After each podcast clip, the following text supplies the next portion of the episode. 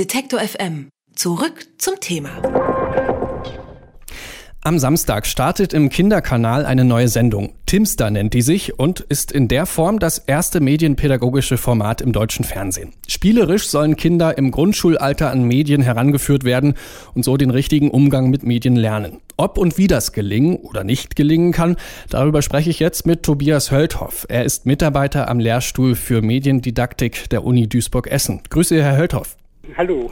Der Kicker will jetzt also mit einem neuen 15-minütigen Format Kindern den richtigen Umgang mit Medien nahebringen. Die Sendung soll sich um Apps drehen, auch um Spiele, um Fernsehen, Internet, aber auch Bücher und Radio.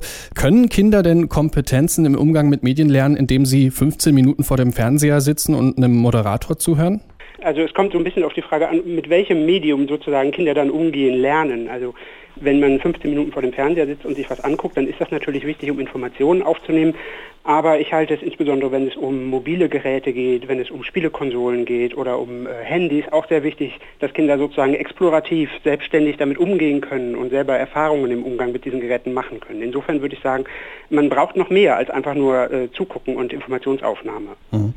Timster bietet dann auch noch mehr. Es soll dann neben der wöchentlichen Fernsehsendung ein äh, Online-Angebot geben, eine Community. Dort können sich die Kinder dann austauschen. Die können da auch Charaktere eines Spiels mitgestalten oder selber Töne aufnehmen. Das ist also ein großer Bereich, der geschützt ist und der sollte nicht missbraucht werden können. Wie wichtig ist es Kindern, so einen sicheren Raum im Internet zu bieten? Das ist natürlich sehr wichtig, weil sie auf der einen Seite schauen müssen, dass man im Internet eine sehr große Öffentlichkeit hat und nicht alles, was man sozusagen einstellt ins Internet, ähm, gelangt wirklich auch an den Empfängerkreis, für den es äh, bestimmt ist. Das heißt, wir haben halt auch die Möglichkeit, dass was weiter verbreitet wird, als man es eigentlich wollte. Ähm, von daher ist das natürlich ganz nett, wenn man einen Bereich hat, in dem man weiß, das ist geschützt an der Stelle. Ich möchte an der Stelle aber auch noch darauf aufmerksam machen, dass insbesondere die Öffentlichkeit, also diese große Öffentlichkeit im Internet, auch ein besonderes Potenzial birgt. Also man kann beispielsweise Fragen stellen, die noch von viel mehr Leuten beantwortet werden, als in einem kleinen geschützten Bereich das der Fall ist. Insofern würde ich das nicht auf so einen geschützten Bereich beschränken, aber es ist halt immer wichtig, dass man schaut, wo was eingestellt wird und in welcher Weise sozusagen was gepostet wird. Viel Kritik gab es zuletzt ja zum Beispiel an dem äh, Streamingdienst younow.com. Vor allem Minderjährige äh, nutzen ja dieses Portal und beantworten da vor laufender Kamera live Fragen, die ihnen per Chat gestellt werden. Wer dann hinter den Chatprofilen steht, das ist nicht sichtbar. Es ist also unklar, ob die äh, Profile missbraucht werden, um an Informationen über die Kinder zu kommen. Welche anderen Gefahren lauern in diesen äh, vermeintlich kinderfreundlichen Portalen? Ja, ähm, das ist natürlich so eine besondere Frage nach den Gefahren, die es im Internet gibt. Ich muss ehrlich sagen, ich bin da ein bisschen vorsichtig. Sie haben natürlich recht, es ist ein Bereich, in dem man auch darauf achten muss und natürlich sehr wichtig, sich dafür zu interessieren, was die Kinder sozusagen da machen und da auch ein Auge drauf zu haben. Ich möchte aber auch an der Stelle betonen, dass dieses Netz auch als Ausdrucks Medium und als auch Medium der, der kreativen Entfaltung sozusagen auch unheimlich viele Möglichkeiten bietet. Und der Blick auf die Gefahren hat nicht selten zur Folge, dass man diese Möglichkeiten gar nicht sieht. Aber Sie haben natürlich recht, man muss auch darauf achten, dass sozusagen solche Portale sinnvoll genutzt werden. Und ich denke, das Interesse ist an dieser Stelle wichtig. Und um noch auf Ihre Frage zu antworten, welche Medien sonst sozusagen gefährlich sind, ich denke, es hat sozusagen natürlich an dieser Stelle auch wieder etwas mit der Öffentlichkeit zu tun, auf die ich soeben darauf hingewiesen habe.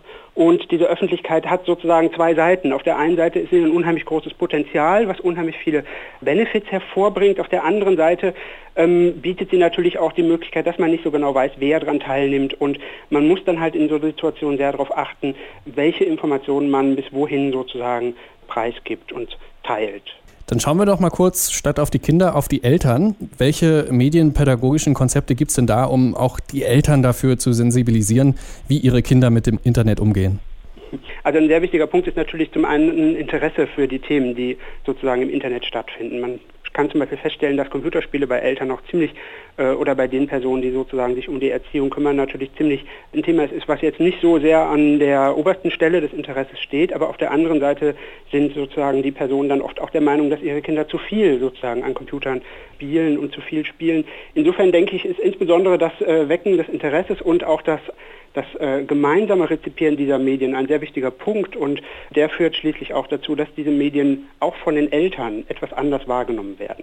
Das war ja bis vor äh, kurzem vielleicht noch so ein Generationsding, ne? dass irgendwie die Eltern in ihrer Welt gelebt haben und die Kinder, die mit dem Internet ähm, konfrontiert werden, in einer anderen Welt. Und jetzt dreht sich das ja vielleicht so ein bisschen, weil natürlich auch nachwachsende Eltern sozusagen mit dem Internet groß geworden sind, das auch besser verstehen, was da vielleicht ihre Kinder machen. Also ändert sich vielleicht so ein bisschen gerade diese Wahrnehmung da?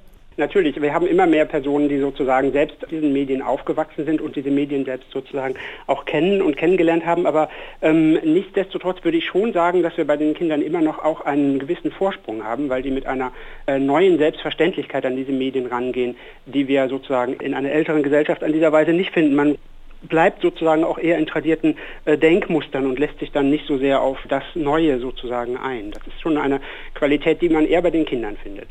Um jetzt nochmal zurückzukommen auf Timster, das ist jetzt offensichtlich ja der Versuch, Medienpädagogik ins äh, Kinderfernsehen zu bringen. Fehlt es Ihnen bisher an solchen Angeboten oder sehen Sie Medienpädagogik als präsent genug im Alltag von Eltern und Kindern?